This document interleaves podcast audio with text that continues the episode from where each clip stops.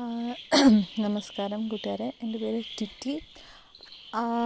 ഞാനൊരു I T field ഉദ്യോഗസ്ഥയാണ്. ഏതാണ്ട് പത്ത് വർഷമാകുന്നു ഞാനിപ്പം ഐ ടിയിൽ കയറിയിട്ട്. അപ്പം ഇന്നേ വരെ ഞാൻ ഫേസ് ചെയ്തിട്ടുള്ള ഇന്റർവ്യൂവും ഞാൻ എടുത്തിട്ടുള്ള ഇന്റർവ്യൂസിന്റെ ഒരു വിശകലനം അതല്ലെങ്കിൽ എന്താണ് ഇന്റർവ്യൂവിൽ സംഭവിക്കുക എന്നുള്ളതിനെ പറ്റി ഒരു ചെറിയ വിവരണമാണ് ഞാനിവിടെ ഉദ്ദേശിക്കുന്നത്. ഞാൻ ആദ്യമായിട്ട് സക്സസ്ഫുള്ളായിട്ട് ഒരു ഇന്റർവ്യൂ അറ്റൻഡ് ചെയ്തത് കോളേജിൽ പഠിച്ചുകൊണ്ടിരുന്ന സമയത്ത് യു എസ് ടി ഗ്ലോബൽ എന്നുള്ള എന്റെ എന്റെ ഫസ്റ്റ് കമ്പനിയുടെ റിക്രൂട്ട്മെന്റിന് വന്നപ്പോഴാണ് ഞാൻ ആദ്യമായിട്ടൊരു സക്സസ്ഫുള്ളായിട്ടൊരു ഇന്റർവ്യൂ അറ്റൻഡ് ചെയ്തത്. ഭയങ്കര കോൺഫിഡൻസ് ആയിരുന്നു എനിക്ക് ഇന്റർവ്യൂ കഴിഞ്ഞപ്പോൾ. ഞാനാണ് ഫസ്റ്റായിട്ട് ഇന്റർവ്യൂ അറ്റൻഡ് ചെയ്യുന്ന ആളവിടെ. അന്ന് കോളേജിൽ നടന്ന ആ ദിവസം അപ്പോൾ ഭയങ്കര കോൺഫിഡൻസ് ആയിരുന്നു ഞാൻ നടത്തിയ പെർഫോമൻസിനെ പറ്റിയൊക്കെ. പക്ഷെ എന്തോ എന്റെ പെർഫോമൻസ് അത്ര വലിയ സംഭവമൊന്നും അല്ലായിരുന്നായിരിക്കും ആ കാലഘട്ടത്തിൽ. പക്ഷേ എന്തോ ഞാനൊന്ന് സെലക്റ്റീവ് സെലക്റ്റായി അതാണ് ഫസ്റ്റ് പോസിറ്റീവായിട്ടുള്ളൊരു ഇന്റർവ്യൂ അനുഭവം.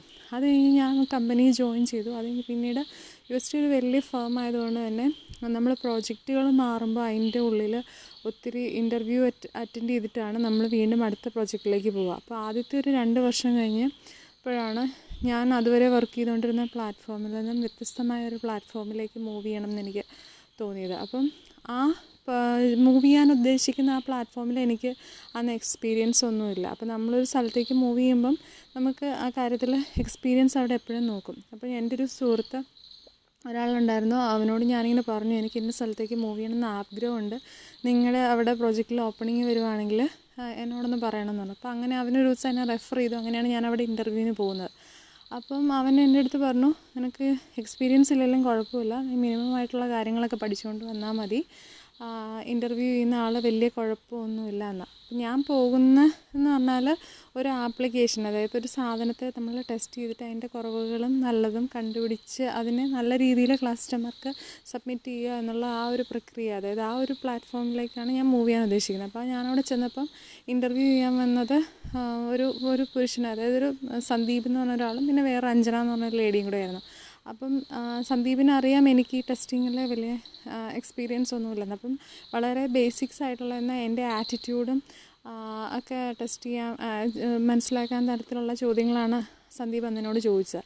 അപ്പം അതിൽ സന്ദീപ് എന്നോട് ചോദിച്ചൊരു ചോദ്യമാണ് ഒരു പേന തന്നു കഴിഞ്ഞാൽ ഞാൻ എങ്ങനെ അതിനെ ടെസ്റ്റ് ചെയ്യും അതായത് എനിക്കപ്പോൾ അത് എങ്ങനെ ടെസ്റ്റ് ചെയ്യണമെന്ന് അറിയില്ല. ഞാൻ പറഞ്ഞ് എഴുതും വരയ്ക്കും മഷി പുറത്ത് വരുന്നുണ്ടോ എന്ന് നോക്കും അങ്ങനെ നോക്കും ഇങ്ങനെ നോക്കും എന്നൊക്കെ പറയും. രണ്ട് മൂന്ന് പോയിന്റ് പറഞ്ഞപ്പോഴത്തേന് എന്റെ കയ്യിൽ സ്റ്റോക്ക് തീർന്നു.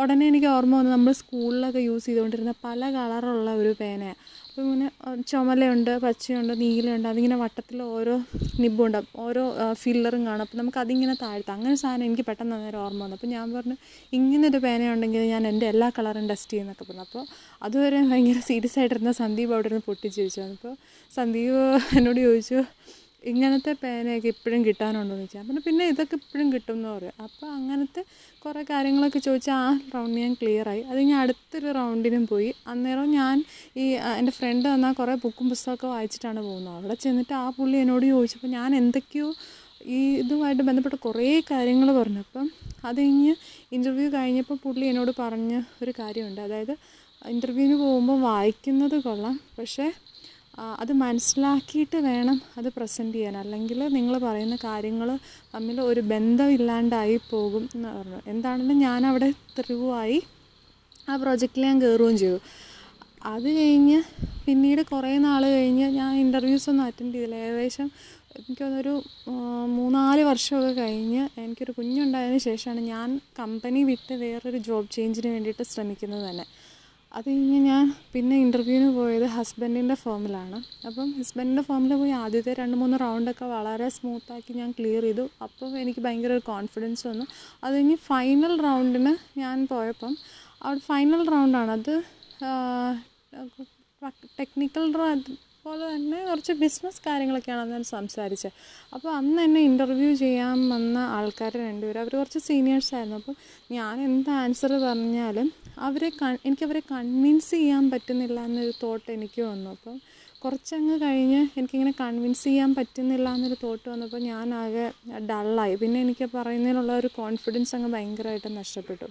അത് കഴിഞ്ഞ് ആ ഇന്റർവ്യൂ കഴിഞ്ഞ് ഇറങ്ങിയപ്പോൾ ഞാൻ ഒരു ഇന്റർവ്യൂ കഴിഞ്ഞ് ഞാൻ ഒരുമാതിരി ഡിപ്രസ്ഡ് മോഡിൽ തന്നെ ആയിപ്പോയി. കാരണം എനിക്കൊട്ടും പെർഫോം ചെയ്യാൻ പറ്റിയില്ല. അല്ലെങ്കിൽ ഹസ്ബൻഡിന് ഈ ഞാൻ എന്റെ ഈ ഒരു ഇതുകൊണ്ട് ഒരു ചീത്തപ്പേര് ഉണ്ടായി. അങ്ങനത്തെ ഒരു തോട്ട് പ്രോസസ്സൊക്കെയാണ് എനിക്ക് അന്ന് ശരിക്കും വന്നത്. പക്ഷേ ആ ഇന്റർവ്യൂ ഞാൻ ക്ലിയറായി പക്ഷെ എന്തുകൊണ്ടോ ഞാൻ ആ ഓഫറൊന്നും എടുത്തില്ല. പക്ഷെ ഇപ്പോൾ ആലോചിച്ചപ്പോഴും ആലോചിക്കുമ്പോഴും ഞാൻ അറ്റൻഡ് ചെയ്തിട്ടുള്ള ഏറ്റവും എന്താ ഞാൻ ഡിപ്രസ്ഡ് ആയിട്ട് പോയിട്ടുള്ള ഒരു ഇന്റർവ്യൂ ആയിരുന്നു അന്ന്. ഒറ്റ കാരണമേ ഉണ്ടായിരുന്നുള്ളൂ. ഞാൻ പറയുന്ന കാര്യങ്ങളിൽ എനിക്ക് പറഞ്ഞു പിടിപ്പിക്കാൻ പറ്റുന്നില്ലാത്ത തരത്തിലുള്ളൊരു മുഖഭാവമായിരുന്നു അവരുടെ സൈഡിൽ നിന്ന് അന്ന് എനിക്ക് കിട്ടിയതാണ് അതാണ് എന്റെ ഏറ്റവും വേസ്റ്റ് ഇന്റർവ്യൂ എക്സ്പീരിയൻസ് എന്ന് അത് കഴിഞ്ഞ് ഞാൻ പിന്നെ ഇന്റർവ്യൂവിന് പോയൊരു ഫോമുണ്ട് അവിടെ ചെന്നപ്പോഴും ഈ പറഞ്ഞ പോലെ അവിടെ ചെന്നപ്പോൾ ഒരു ലേഡിയും ഒരു വിഘ്നേഷ് എന്ന് പറഞ്ഞ എന്റെ ഇപ്പോഴത്തെ ഒരു മാനേജറും കൂടെ ആണ് ഇന്റർവ്യൂ ആണ് ഈ ലേഡിയുടെ പ്രത്യേകത ലേഡി ഭയങ്കര സ്റ്റൈലിഷ് ആയിരുന്നു. ലേഡിയുടെ ഭയങ്കര കാണാൻ ഭയങ്കര ലുക്കായിരുന്നു ലേഡിയുടെ ഡ്രസ്സൊക്കെ സൂപ്പറായിരുന്നു അപ്പോൾ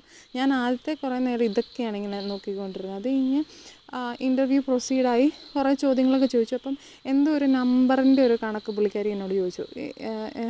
എന്തോ ഒരു ചോദ്യം ചോദിച്ചിട്ട് മൂന്ന് അപ്പോൾ ഞാൻ ആദ്യം ചാരി പറഞ്ഞു മൂന്ന് മൂന്ന് മതി എന്ന് പറഞ്ഞു. അപ്പോൾ അത് കഴിഞ്ഞപ്പം പുള്ളിക്കാരി എന്നോടൊന്ന് സംശയിച്ച് വെച്ചു മൂന്ന് വേണോ? മൂന്നാണോ ശരി എന്ന് പറഞ്ഞപ്പോൾ ഞാൻ പറഞ്ഞു രണ്ട് മതി എന്നങ്ങ് തറപ്പിച്ച് പറഞ്ഞപ്പം പുള്ളിക്കാരിക്ക് തന്നെ കൺഫ്യൂസ്ഡ് ആയിപ്പോയി. അങ്ങനെ അത് കയറിപ്പോയി അത് കഴിഞ്ഞ് അടുത്ത റൗണ്ട് ഞാൻ വന്നപ്പോഴും ഭയങ്കര ഒരു എക്സ്ട്രാ ഓർഡിനറി പെർഫോമൻസ് ഒന്നും ആയിരുന്നില്ല. അടുത്ത റൗണ്ട് വന്നപ്പോൾ ഞാൻ എഴുതിയത് റെസ്യൂമിൽ തന്നെ ഒരു മിസ് മാച്ച് ഉണ്ടായിരുന്നു. അപ്പം ആ മാനേജർ അത് അപ്പം തന്നെ അത് പോയിന്റ് ചെയ്തു. പക്ഷേ എന്തുകൊണ്ടും അത് അതൊരു ന്യൂട്രൽ രീതിയിൽ അത് ഹാൻഡിൽ ചെയ്യാൻ എനിക്ക് പറ്റി. അങ്ങനെ ഞാൻ ആ ഇന്റർവ്യൂ ക്ലിയറായി ഞാനിപ്പോൾ കറന്റ് ആ ഫേമിലാണ് വർക്ക് ചെയ്തുകൊണ്ടിരുന്നത്. ഇതൊക്കെയാണ് എന്റെ ഒരു ഇന്റർവ്യൂ എക്സ്പീരിയൻസ് അങ്ങനെ പോസിറ്റീവായിട്ടും നെഗറ്റീവായിട്ടും ഇന്റർവ്യൂവിനെ ചിരിപ്പിക്കാനും അതേസമയം ഒരു മോശം ഇന്റർവ്യൂ അറ്റൻഡ് ചെയ്യാന്നുള്ളൊരു വികാരം തന്നെ എനിക്കിതിൽ നിന്ന് കിട്ടിയിട്ടുണ്ട്.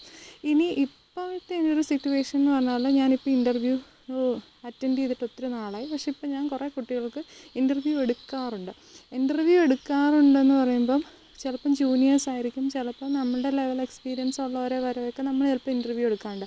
അപ്പം നിങ്ങൾ എന്തിനാണ് ഇപ്പോൾ ഒരു ജോബ് ചേഞ്ച് ചെയ്യുന്നതെന്നൊക്കെ ചോദിച്ചു കഴിഞ്ഞാൽ നമ്മളൊട്ടും പ്രതീക്ഷിക്കാത്ത തരത്തിലുള്ള ആൻസറാണ് ചില ആൾക്കാരൊക്കെ പറയുന്നത്. ഇത് പ്രൊഫഷണൽ മാനർ വിട്ടിട്ടുള്ള കളികൾ ഇന്റർവ്യൂവിൽ നടക്കാറുണ്ടെന്ന് എനിക്ക് ഇപ്പോഴൊക്കെയാണ് മനസ്സിലായി തുടങ്ങി അതായത് വീട്ടിലെ പ്രാരാബ്ദങ്ങൾ പറയുക ആൺപിള്ളേരാണെങ്കിലൊക്കെ എനിക്ക് കല്യാണം കഴിക്കണം വീട് പണിയണം അങ്ങനത്തെ കാര്യങ്ങളൊക്കെ പറയാം പെൺപിള്ളേരാണെങ്കിൽ പറയും കല്യാണം കഴിഞ്ഞു അതുകൊണ്ട് എനിക്ക് ജോലി കണ്ടിന്യൂ ചെയ്യാൻ പറ്റിയില്ല പിന്നെ കൊച്ചുണ്ടായി അങ്ങനെ അങ്ങനത്തെ കുറേ കാര്യങ്ങളൊക്കെ കുറേ പിള്ളേർ വന്നിട്ട് പറയും. പിന്നെ എന്തി എന്തിനാ റിക്രൂട്ട് ചെയ്യണമെന്ന് ചോദിക്കുമ്പോഴും ഈ പൈസയുടെ കാര്യങ്ങളൊക്കെ പച്ചയ്ക്ക് പറയുന്ന ഒത്തിരി ആൾക്കാരെ ഞാൻ കണ്ടിട്ടുണ്ട്. പക്ഷേ അതൊന്നും ആയിരിക്കില്ല ഒരു ടെക്നിക്കൽ റൗണ്ട് ഓഫ് ഇന്റർവ്യൂവിൽ ഒരു ഇന്റർവ്യൂവർ ഒരിക്കലും എക്സ്പെക്റ്റ് ചെയ്യുന്ന ഉത്തരങ്ങൾ പിന്നെ ഇതൊന്നും അല്ലാതെ ഇന്റർവ്യൂ ചെയ്യാൻ ആൾക്കാരെ വെറും മണ്ടന്മാരാക്കുന്ന തരത്തിലുള്ള ആറ്റിറ്റ്യൂഡുള്ള കാൻഡിഡേറ്റ്സിനെയും കണ്ടിട്ടുണ്ട്. ഫോർ എക്സാമ്പിൾ ഇപ്പോൾ ഇന്റർവ്യൂ എപ്പോഴും നമ്മൾ ഇംഗ്ലീഷിലാണ് എടുക്കുക. അപ്പം അതേ സമയത്ത് ഇംഗ്ലീഷിൽ ചോദ്യം ചോദിക്കുമ്പോഴത്തേന് ഒരു ഒരു ഡിസ്റെസ്പെക്ട്ഫുള്ളായിട്ട് മലയാളത്തിൽ തിരിച്ചിങ്ങോട്ട് പറയുക അല്ലെങ്കിൽ ഒരു ഉത്തരം പറയാൻ പറ്റി കഴിഞ്ഞിട്ടില്ലെങ്കിൽ